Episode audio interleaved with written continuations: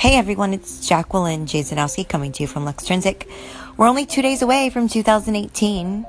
Now it is the time we all pull out those lists that we've done over the last year of things we wanted to accomplish. And oftentimes we look back and think, oh shit, I only did two of those, or only did one of those things, or maybe even none of them. And we get a little depressed or upset or frustrated, and then we think, okay, we're going to start the whole process over again. Well, have you ever wondered why writing out the list isn't working? I did, because I was repeating this practice for years. Even through college, I would do it, and I would look back and maybe get one thing off my list, and they were pretty big goals. That could have been one of the problems. But the other thing that I learned last year was that it was just words on paper. There was no connection to it. It was just things I thought, okay, I should put this on paper. These are things I need to take care of. And that was it. Something I learned at the end of 2016, which I think changed the whole way I look at the upcoming year, was Danielle Laporte. For anybody who knows her, she is amazing, a lot of energy, and is really all about putting positivity in the world.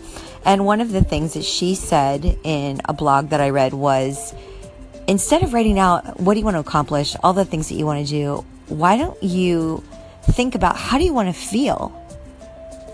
And I was marveled by that concept. I had never really thought about that. How do I actually want to feel in the upcoming year? So instead of writing your lists, think about the feeling and then what's going to create that feeling. So your list should kind of add up to get you that feeling, whatever that might be. For me, there were things like abundance, spirituality, and love. Those were things that were important to me in 2017. And so I took it one step further. For those of you who don't know, many of you don't yet, I am also a painter. And what I did is I brought out some very small canvases, and a little ritual I did before 2017 started was I painted the feeling that I wanted to have in 2017. And those paintings resembled to me desire and emotion that I wanted to achieve. So you can take it one step further, get creative, do something fun around it.